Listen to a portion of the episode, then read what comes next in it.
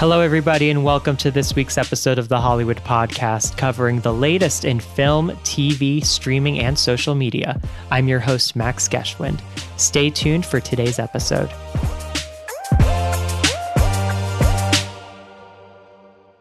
All right, Scott Feinberg. Well, thank you so much for joining me today. Um, I know you're incredibly busy this time of year, so I really appreciate having you on. It's my pleasure. So before we get into your thoughts on this year's Oscar race and what we saw from Globes and SAG this past mm-hmm. week and mm-hmm. how that affects everything, I did want to delve into your career. Currently, you're the awards columnist for the Hollywood Reporter. Um, you've been there for many years, covering and tracking the ups and downs of the various seasons, whether that be Emmys, Tonys, or what we're in mm-hmm. right now with Oscar season. Um, where did this passion come from? Was it innate or had you had it been in you since you were really young or was it something you discovered you had a love for say in high school or college? When did this begin?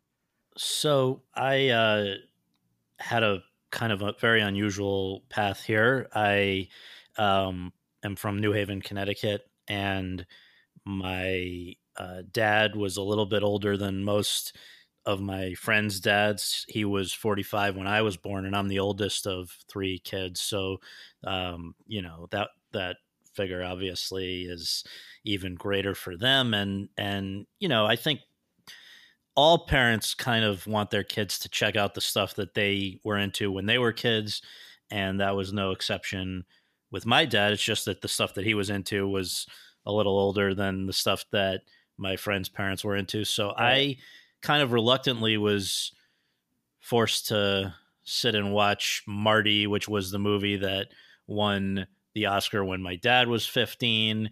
Um, I think I was about that same age, a little younger, when he forced us to kind of check that out mm-hmm. and some others. But really, the big thing for me was when the I came across this question on Who Wants to Be a Millionaire, which was the big show at the time, and I was into it. And just as a trivia buff, and it asked which of these four movies was recently chosen as the greatest of all time by the American Film Institute, and the options were Citizen Kane, Casablanca, Godfather, and Gone with the Wind. And I was embarrassed that I was not really, I had not seen any of them at that point.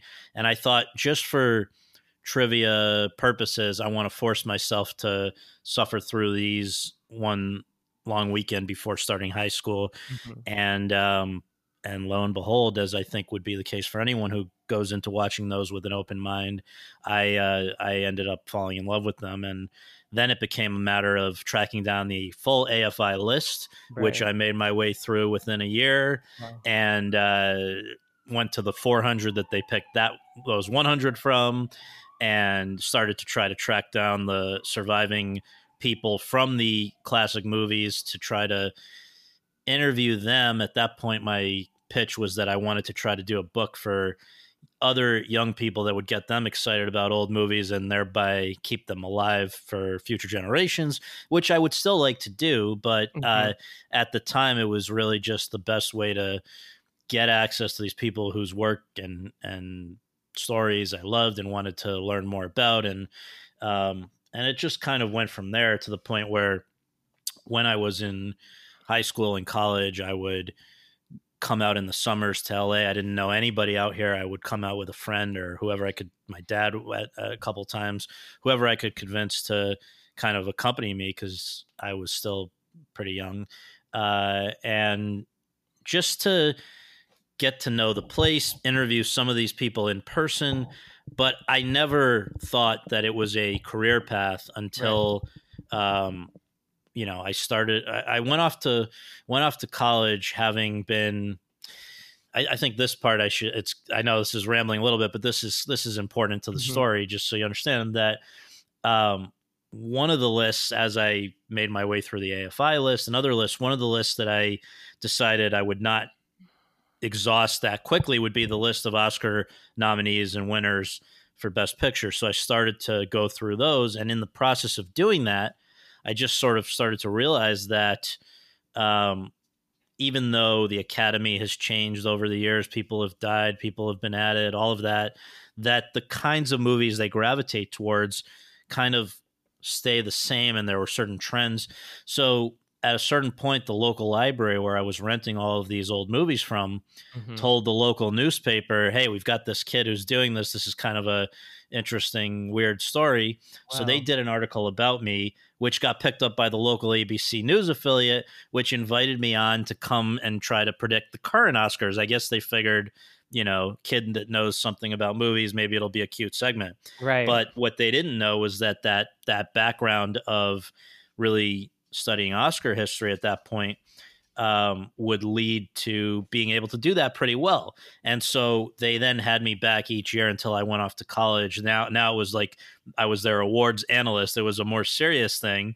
Mm-hmm. And so by the time I went off to Brandeis University, I had people saying like, "Oh no, how are we going to know what to see or what's going to win and all of that?" And I said, you know, I've heard about this new thing called a blog, and I'm going to start one, and I'll keep it updated. And so that's what I did while I was at college. And it was only because of the magic, I guess, of Google or whatever that people out in LA kind of knew that this blog existed. They didn't know it was being written in a dorm room in Waltham, Massachusetts, but they at the LA Times, they knew that they wanted that kind of coverage. So I was just very fortunate to be approached as I was graduating um, by the LA Times saying, "Hey, we'd like you to do this for us," and that mm-hmm. was the first job.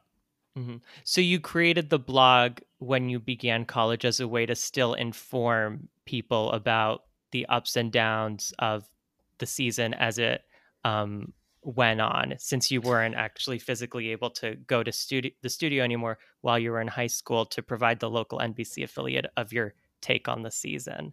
Yeah, local ABC. Yeah, I mean it was it was um, a combination of people saying like, "Hey, what are we gonna? Right. How are we gonna know what's gonna win?" And partly it was that I enjoyed, you know, writing about this stuff, and it was right. it had sort of become part of my identity while I was still in high school, and it was something I really enjoyed. So I figured, you know, I'll keep doing it, and it was a. But uh, there was never at any point until I literally, literally until I heard from the LA Times that I thought this was something I could do as a profession. They're just uh, nowadays there are people that do this kind of thing for the New York Times, for right. Vanity Fair, you know, all kinds of places. But those jobs didn't exist at the time. The LA Times had, I think, been the first to recognize that they could sustain something like this because they were the publication for the industry town you know there were already in print a lot of ads related to awards and i guess they figured that if they created an awards section online called which they called the envelope they could you know maybe do even more in terms of ads but um it it it was really a new concept that this could be a year-round thing mm-hmm. so in a way the la times i guess was um a trailblazer in creating this position that wasn't otherwise a position at other publications in having a dedicated person cover award seasons year round. A hundred percent. I mean, even at, at, that point, I wouldn't even say it was year round. I mean, I was under, I was basically, as I recall, sort of paid for the season, which was the Oscar season, um, because in those days, even which aren't that long ago, uh, Emmys and Tonys they weren't fought as competitive competitively as they are now. Um, they weren't long drawn out seasons like the Oscars are. It's only really because talent has increasingly moved between the different mediums, media that uh, that those have begun to be covered in that way. And so um, at the time, I think you know, the LA Times deserves credit for recognizing that there was interest in this within the industry, that there were a lot of people outside the industry that were on message boards and blogs and stuff, uh, you know, following all this. Um, but the one mistake the LA Times did make was they hired three people to do the job of one person. So mm. at hmm. that time, it was it was Pete Hammond, who is now still one of my competitors. It was Tom O'Neill, who is still one of my competitors, and it was myself all working for the LA Times. So mm-hmm. eventually, after like a year and a half of me being there, I think they realized that, you know, we don't need three people doing this. Right. And it ended up being, I think, just Tom. Um, and at that point, I faced kind of another decision, which was, damn, I'd really enjoyed the opportunities that came with working for the LA Times because I got to actually cover some of these things in person for the first time the Globes, the Oscars.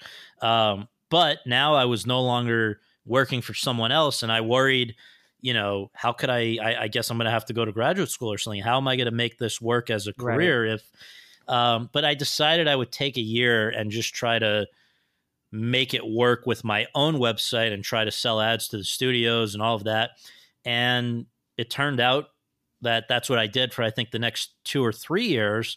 So that was uh, I did that, and I was my own boss for the next two or three years. And then what happened was, you know, the LA Times was not a, a healthy place at that time. It had been hemorrhaging money and staff and every time i would i was still living on the east coast when i was working for them but i would mm. come out as i said for some of these awards and when i did that I would pop in the newsroom to remind them that I was a real person. Mm-hmm. And each time there were fewer and fewer people there. It just you could tell it was not a not a long term, you right. know, thing. And so I I then, you know, did my own thing for a few years. And then I get this call from the Hollywood Reporter where the person who had been the publisher at the LA Times when I was there, who I didn't even really know, Lynne Segall, had now become the publisher of the Hollywood Reporter, which was being totally reinvented by this new editor, Janice Min, who right. I, di- I also didn't know. But I think they realized, hey, we need awards coverage. And Lynne and the entertainment editor at the Hollywood Reporter, Joseph Kapsch, uh, I guess they suggested me, thankfully, and so that ended up working out. But um, and the thing, the great thing was that the Hollywood Reporter was just a a growing, vibrant place, unlike the LA Times. So you know, the thing I, I just didn't have to live in fear all the time that this was all gonna kind of evaporate overnight.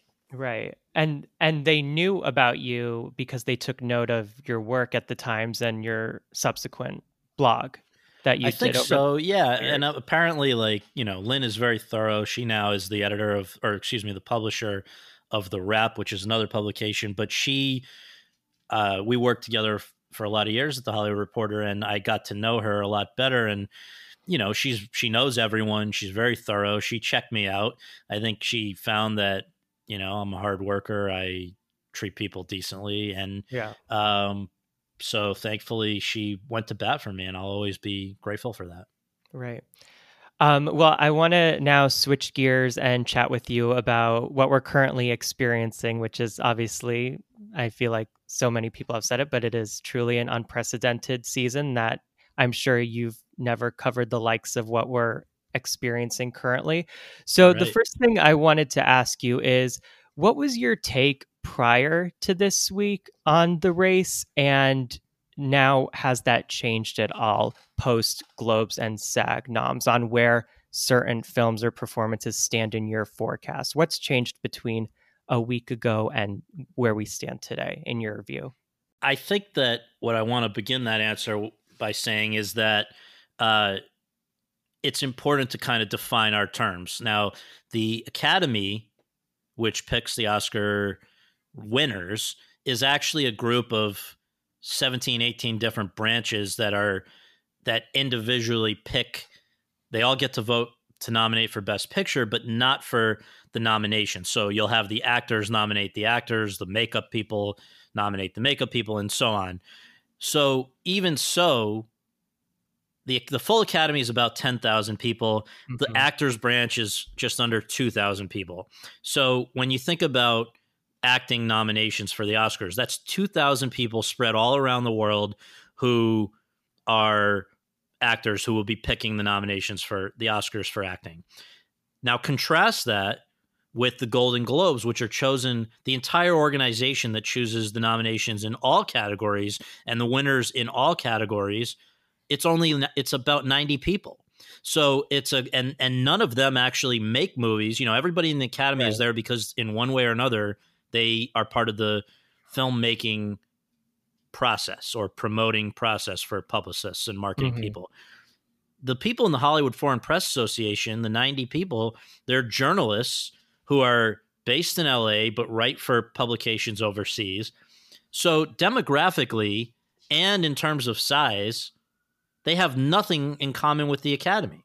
Right. Uh, and then you go to the Screen Actors Guild or SAG AFTRA, it's now called the Actors Union, which picks the nominees for, well, the full union picks the winners for the SAG Awards, but the nominations are only picked by 2,500 randomly chosen members of the nominating committee. SAG, yeah. yeah, this nominating committee. And so, mm-hmm. um, again, the difference is these are not necessarily people who are working at the highest level. Some of these people are, you know, essentially extras or whatever, which is not an insult. I'm not trying to insult. I'm just saying there are differences, very big differences between each of these groups. And so in terms of, you know, people look at the Golden Globe nominations and they assume or and or the SAG nominations and they assume that that means that the same things are going to be repeated by the Academy. And to an extent they end up being that way. I mean, there's only 29 people out of uh, 29 performances out of 380 in the 21st century that received neither a Golden Globe nomination nor a SAG Awards nomination, but still got nominated for an Oscar. Right. So yeah. that tells you that like 92% or something of the people that get nominated for a Globe and a SAG do end up getting nominated for the Oscar, but it's not because they're the same voters. It's because those those awards precede the Oscars. They sort of help Academy members winnow the field of what's important for them to watch. Right. And, you know, but they where when they tend where they tend to not overlap is is on year, you know, kind of late releases. So, you know, for instance, SAG and Globes voters have had quite a while to familiarize themselves with something like Hillbilly Elegy, mm-hmm. which is not one of the year's most acclaimed movies, but it got two SAG nominations, one Globe nomination for acting. Um, and you have to ask yourself, will that happen again at the Oscars? Where, you know, movies that have come out that have dropped a lot more recently will have had more time to be seen. Stuff like, you know, News of the World, United States versus Billie Holiday, and on and on. And what often ends up happening is that each year it's like two or three of the people that got nominated for SAG and Globes don't end up getting nominated for the Oscars. And those tend to be people with sort of those kinds of extenuating circumstances. So, bottom line, I mean, after SAG and Globes this year, you have to definitely pay more attention than we were paying before to somebody like Jared Leto for yeah. little things. He was not really on too many lists of frontrunners, but he got nominated by both SAG and Globes for Best Supporting Actor. Um, you know, I'd say similarly, Helena Zengel, the kid from News of the World, got nominated for Best Supporting Actress by both groups. Um, Vanessa Kirby, uh, both groups for Pieces of a Woman. Um, you know, so and and Gary Oldman for Mank. Those were right. not sure things, yeah. but there are some there there's then that next group of people who got nominated for one but not both of globe and sag. So you know you those are more wild cards. Like do we do we net what does it mean that Steven Yeun got a SAG nomination but not a Globe mm-hmm. nomination? Or that Amy Adams got a SAG nomination but not a Globe nomination? Or that Andra Day for the United States of Billie Holiday got a Globe nomination but not a SAG nomination? Some of this means absolutely nothing. For instance Kate Hudson getting nominated for music, a movie that nobody outside of the HFPA has particularly responded to. Uh, that is a that is one of the more bizarre HFPA things, but it's it's you know not shocking when you think about the HFPA, where they're this little club of people who tend to reward big stars, big names, uh, families of movie stars. You know, Kate Hudson's the daughter of Goldie Hawn. It's a person who they've watched grow up.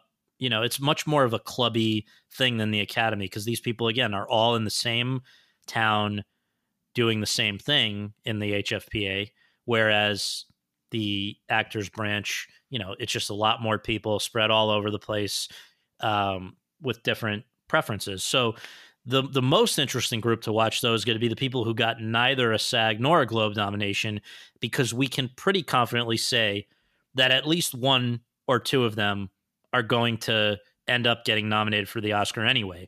Last year, that person was Florence Pugh for Little Women. She had had no recognition leading up to the Oscars from either of those groups. Uh, the year before, it was the two ladies from Roma.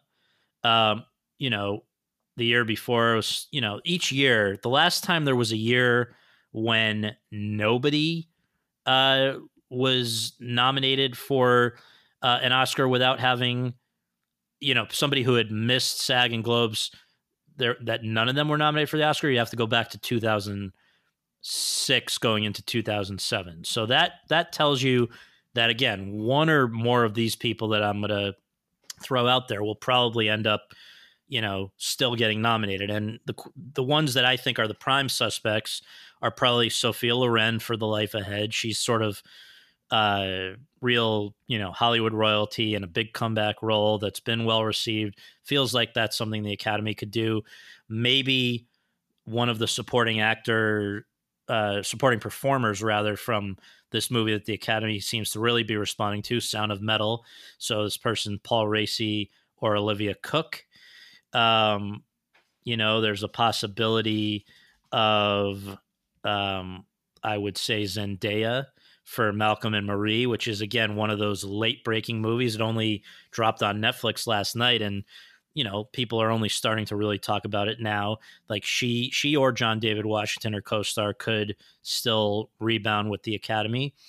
Um, and you know beyond that, it's there's not too many strong possibilities. I guess something out of the blue could happen, like Tom Hanks for News of the World, or uh, Ben Affleck for The Way Back. But the point is, the Globes and the SAG nominations help to clarify things, but they are not the end of the discussion. You're absolutely right that, you know, there's no overlap whatsoever really between these membership bodies, but what they do do is help narrow the field for the Oscar voters watching. Right. It helps narrow that. Um, I read your article, I think it came out the other day or two where um, you listed out those 29 performances that nailed those SAG and Globe noms but came up short. Um, and so I absolutely see uh, Jared Leto still not happening. It's sort of to me is in that vein of a Hong Chau and downsizing or a mm-hmm. Nicole Kidman in the Paper Boy, where it's mm-hmm. this performance that no one really saw coming. It's in a mediocre film or critically panned film for that matter. Right and it just comes up short at the Oscars. Yeah, and it's it's not it, it, the tough thing for people to understand sometimes. Not, I'm not saying this is that you don't get it, but I think right. a lot of listeners may not. Is that the Academy members are human beings. They only have so many hours in the day. Many of them are still busy with their own careers. So what they do is they watch they prioritize the movies that they've heard the best things about. They don't get to the others where like one random performance maybe has a little buzz. And so at the end of the day, you're probably not going to vote to nominate something that you haven't seen, which is the reason why these guys, the studios and you know publicists and everybody work so hard to get people to watch the movies because again, um, you know, the reason for doing a Q&A or the reason for doing a luncheon or the different ways that they campaign is not because they need to blow money, it's because they know that it will increase the chances that academy members will actually watch the film. And so if you're a person like you know, again, to go back to some of the examples you just mentioned, Hong Chau and downsizing or whatever.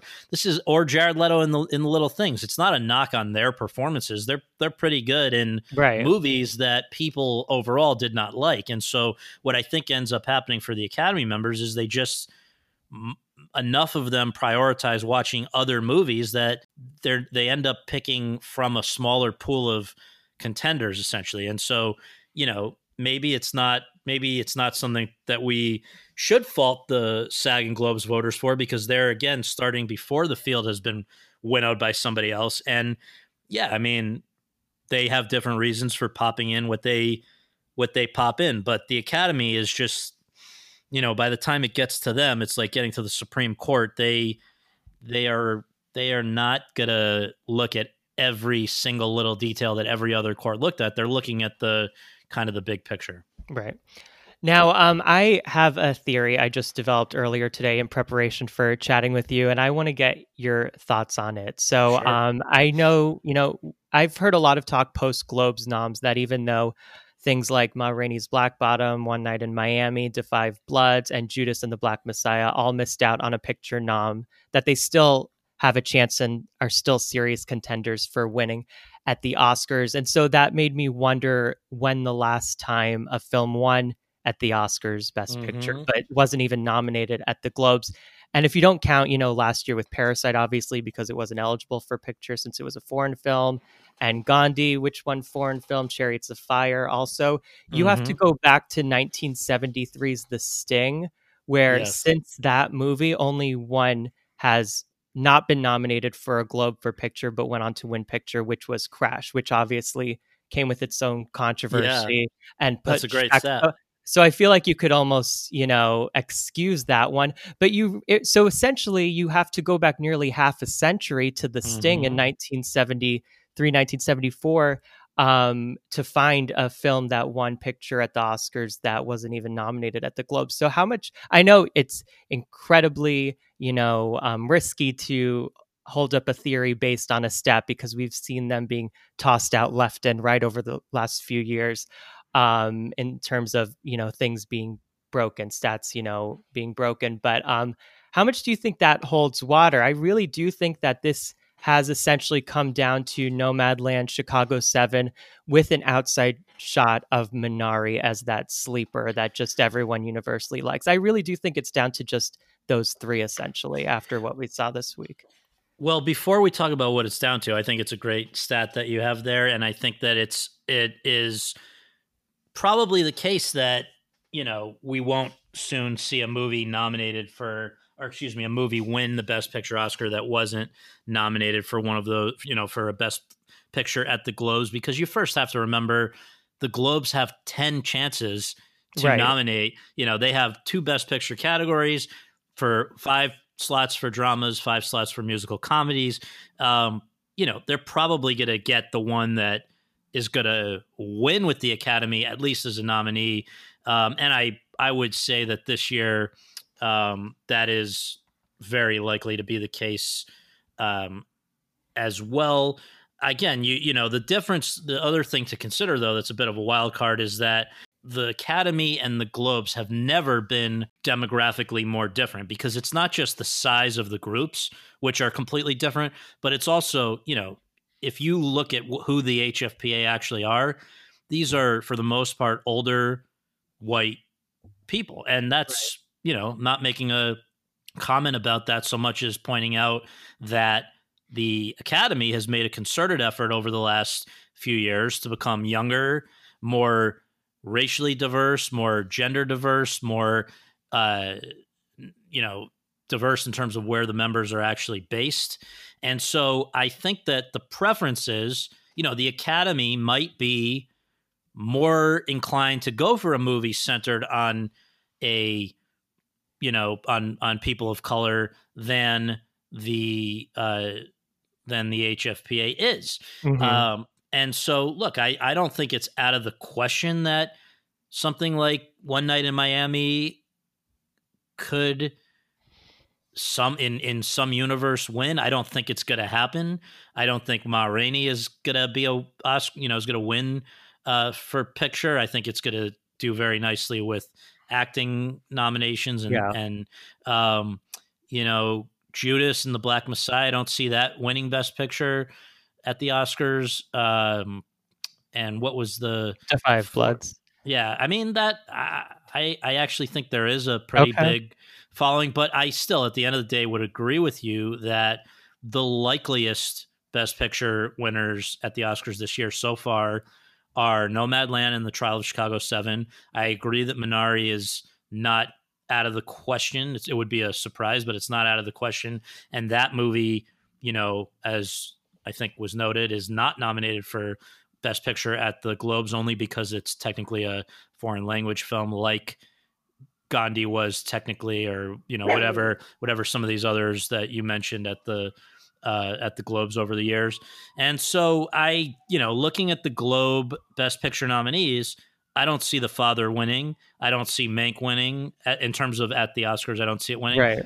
I'd be very surprised if Promising Young Woman did, and mm-hmm. then I would completely rule out any of the musical or comedy nominees. So absolutely, that is going to be an interesting stat to watch, though, because you know the worst thing to be is a prohibitive early frontrunner, which is what people have treated Nomadland and, and Chicago Seven as, because eventually, especially in a you know, in the long season, and there's never been a season as long as this one is going to be, um, you know, people get tired of the narrative. That may have been what did in La La Land, partly.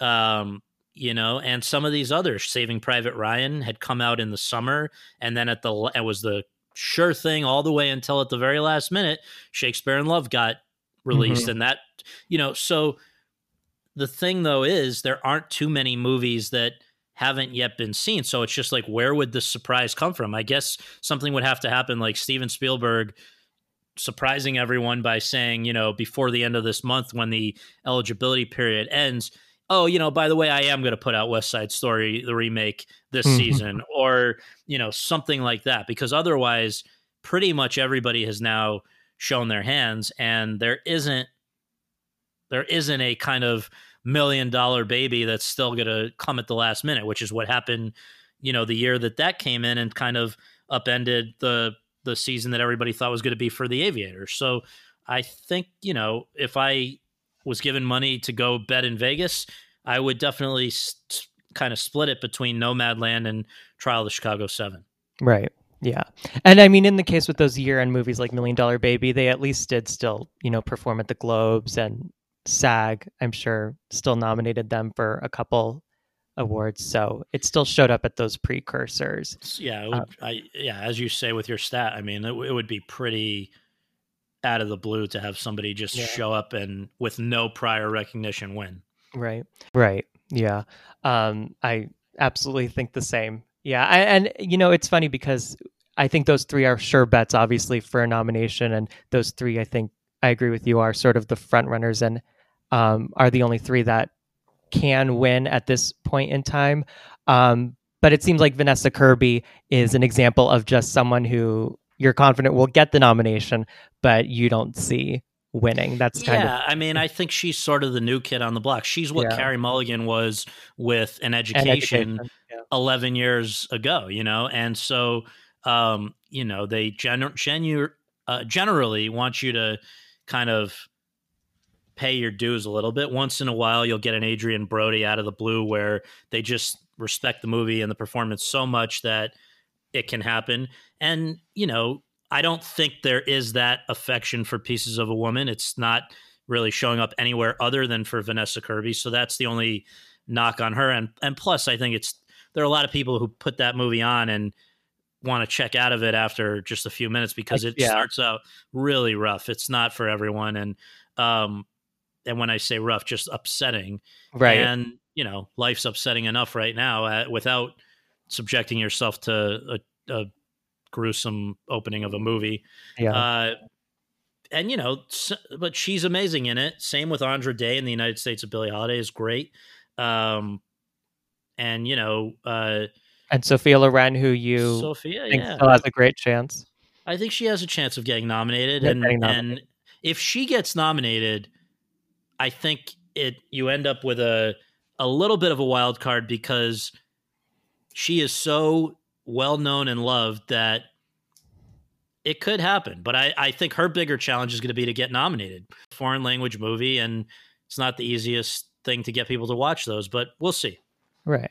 I mean, it's sort of like it reminds me kind of of the Emmanuelle Riva nomination yeah. because she didn't get in at the Globes or SAG either. She got in maybe did she get in at Critics' Choice and probably at I'm, BAFTA?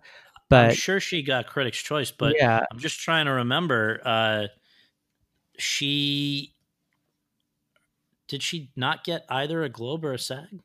I don't think she got in at I, well for sure not SAG. She didn't get in. I, I'm pretty sure she didn't get in at the Globes either. I'm just quickly pulling it up okay. because I'm curious now. Yeah, uh, that's that's true, and that's very surprising to me because. Right. But I think maybe I'm trying so to remember what track the, you know where that would yeah yeah, and it's weird because you would think that the Hollywood Foreign Press Association would be more embracing of foreign language performances or or non English language performances, and yet they are not always. I think it goes back to their business model of essentially they that organization was created to help foreign journalists get access to Hollywood talent. And so I don't think they necessarily felt it was beneficial to them to to give away nomination slots to people who are not Hollywood talent.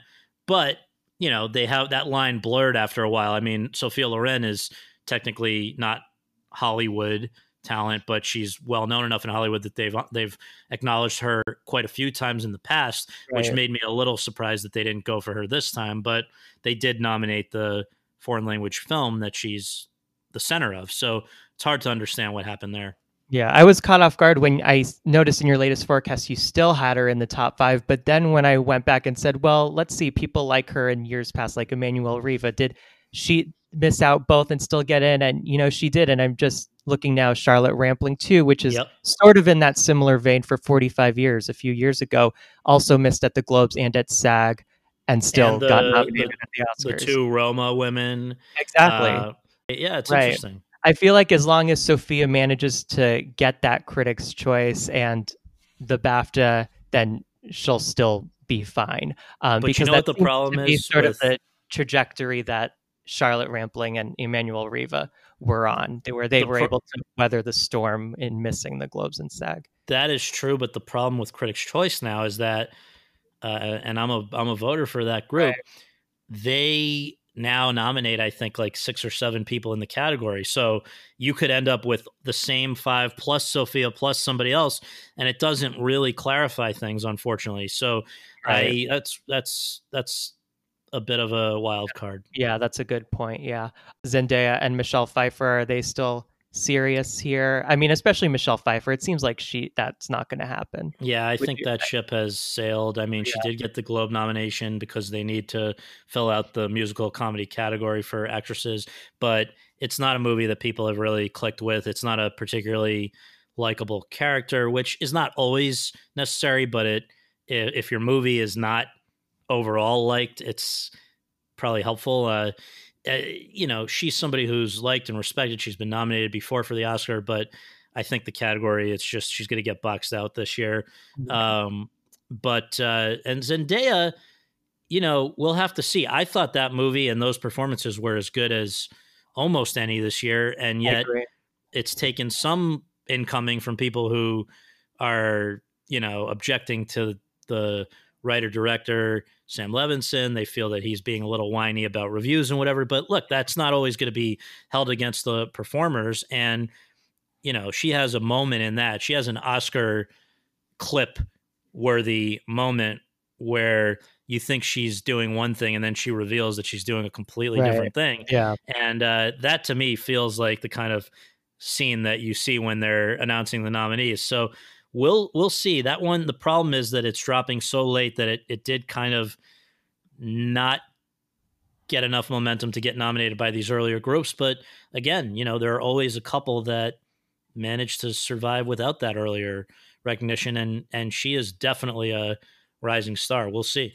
Yeah, and I'm sure it's going to do really well this weekend uh, yes. on Netflix after it hit yesterday. Exactly. Um, all right. Well, real quickly, um, best actor. I, I find best actress just super interesting, but best actor is also, you know, not total, uh, not a total slam dunk. I mean, it does seem like Chadwick Boseman almost has this in the bag um, for Ma Rainey's Black Bottom, but you know, Riz Ahmed. I'm just getting yeah. the these past few weeks that he's coming up super strong and winning all these critics prizes left and right. I've initially similar with Best Actress, I thought it was a certain two way race. I thought that same thing with Best Actor, but with between Chadwick Boseman and Anthony Hopkins. But now I'm not so sure anymore. After yeah, I mean the the problem for Anthony Hopkins is that he, you know, it shouldn't be about campaigning. But look, the life is not fair, and the reality is that uh, voters are human beings, and they like to reward people who look like they want to be rewarded, which is certainly Riz Ahmed is doing the circuit. Chadwick tragically cannot, so that is right. in its own way his uh, you know, his kind of factor here that will be considered.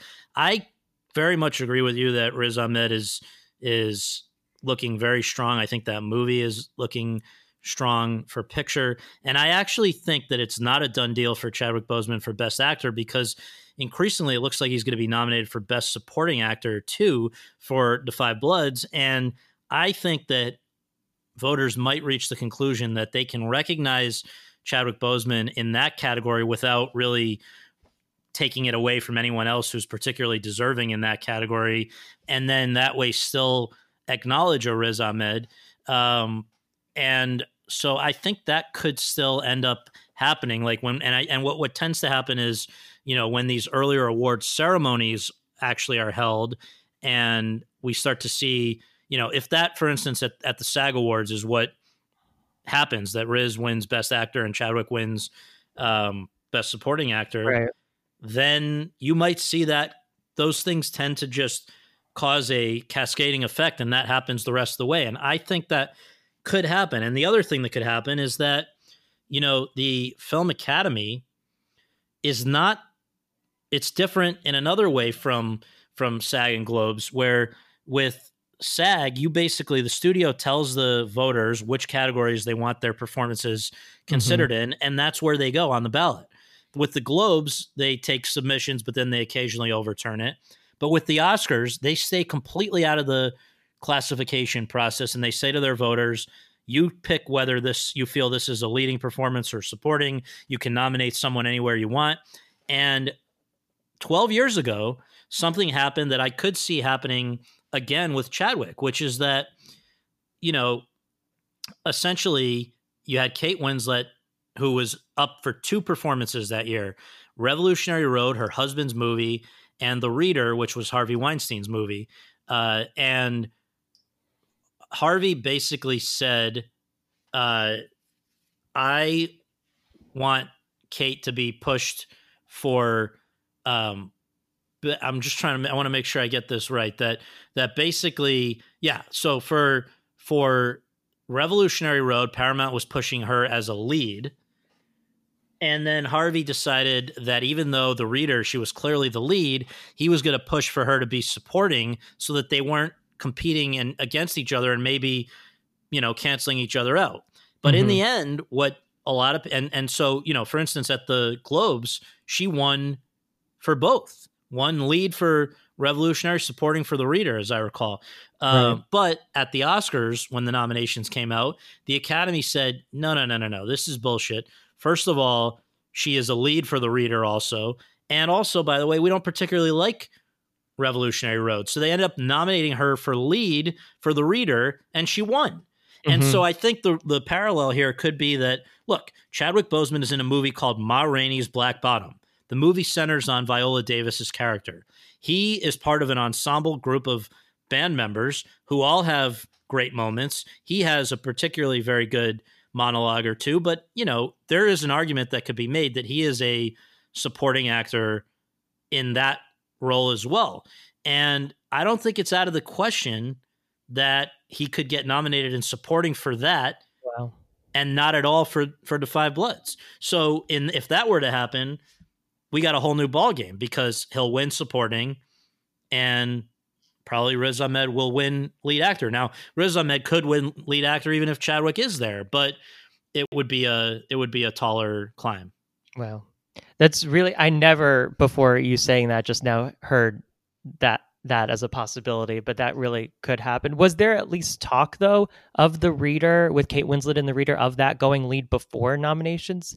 Came it out? Was, was, it was out of the blue. It was okay. so okay. crazy. I mean, I remember that morning saying, "Wait, what?" Because right. what it what it did do was it told you the academy is not going to be bullied into you know being told where to put something if they right. believe that and and so that was really pretty interesting um and uh you know and i just want to note also for ma rainey's black bottom that for the Broadway version, the um, I'm just pulling it up here in front of me now to make sure I'm giving you correct information. But the original Broadway production was in okay 1984 into 85. Mm-hmm. At that Tony's, the opening night cast. What's the name of Chadwick's character? Levee. Leah Levee. Uh, so that was played by Charles Dutton. Mm-hmm. Charles Dutton was nominated for Best Featured Actor, not which Best Lead Actor. Yeah. So, which is their supporting. Right. So, it is pretty interesting to me that, yeah. uh, and then when it was revived in 2003, the actor who played Levee was Charles Dutton, and Charles Dutton was not nominated at all. Mm. So uh, the Tony nominee was for a different character. So all I'm saying, I'm not saying that will happen, but keep an eye on that because right. the difference again, the Academy can do something there that these other groups cannot do. I feel like if Oscar voters were given a choice of to give Chadwick posthumously an Oscar for which performance, it would absolutely be Ma Rainey over yeah. Five Blood. So yeah, that's a great theory. Um, well, we we won't touch on the supportings too much because I just feel like they're total jump balls. And I saw your most recent forecast with um, your top five currently being Chadwick Boseman for 5 Bloods, Paul Raci, Daniel Kaluuya, Leslie Odom Jr., and Sacha Baron Cohen. And I honestly, I could be wrong, but at this point, because of the incredible lack of clarity, I could see almost anyone of these winning, which I think just speaks to yep. how you know this is so, so unclear as Absolutely. of right now that I feel like it's almost hard to really dissect these supporting categories um, as seriously as the leads.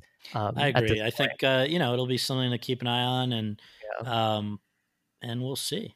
The thing I do want to ask though, I was such a huge fan of On the Rocks and was very relieved Bill Murray got in at the Globes but lost at SAG. Do you still think he has a chance of breaking through that top five? I think there's a shot, but it's going to be okay. it's unlikely. Bill Murray, there there are some other honors uh, coming his way that are not necessarily like these voted upon ones, but sort of things that will keep him in the conversation. So I I, I wouldn't rule it out entirely, but I, I think it's it's slim less likely yeah right and then um supporting actress similarly a jump ball i think a lot of us thought amanda seyfried was a front runner to win but her missing out on sag i think has turned this like inadvertently into uh oh could glenn close win after all could that that's the happen? that's the thing that i'm just kind of trying to wrap my head around. Right. I, it's she, you know the reality is she's not the reason that movie is bad.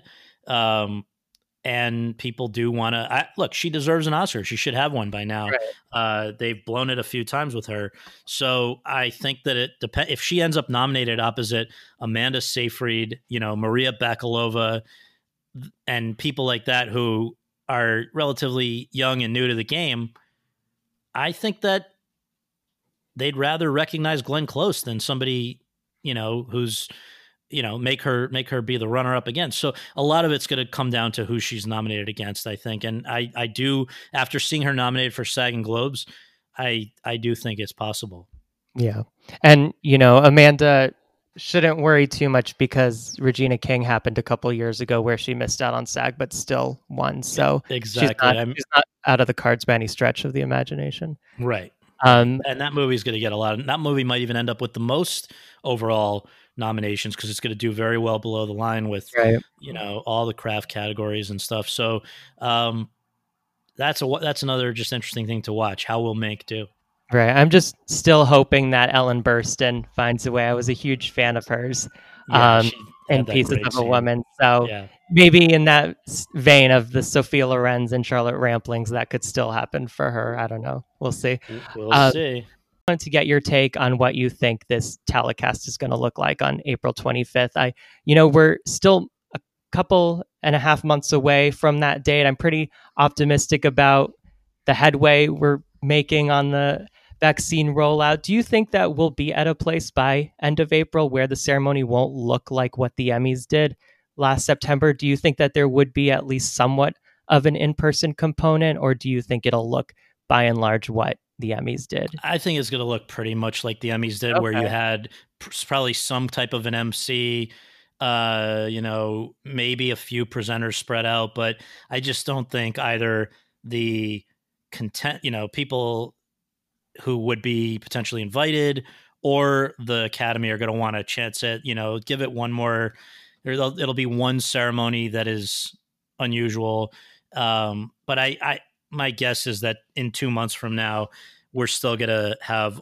a lot of people under the age of 50 who are not vaccinated probably most people under the yeah. age of 50 and um, it's unfortunate but it's just the reality of what we're dealing with and you have to hope that somebody like steven soderbergh who's one of the producers will still find a way to make the show visually cool and exciting and i'm sure they'll have you know a similar thing with the emmys where you'll have somebody outside each of the major nominees doors with an Oscar ready to go if they win, because you still you don't want to deprive somebody of that kind of exciting moment. Um, you know, it would be a shame if I, I don't think Glenn Close would complain, but if somebody like she finally wins and it's in a year when she can't get that kind of traditional standing ovation that she would have gotten had she won, mm-hmm. you know, in two years ago or whatever. But look, there are bigger problems in the world right now, right, and absolutely. I think uh, it'll be nice if they can have it happen in some form.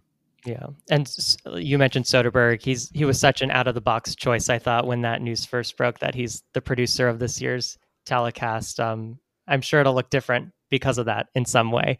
Um, yeah. COVID aside, in terms of who's going to be hosting and just what the little you know skits are going to be throughout the whole ceremony. Yeah. Uh, all right. Well, Scott, thank you so much. I really appreciate it. No problem. Talk to you later.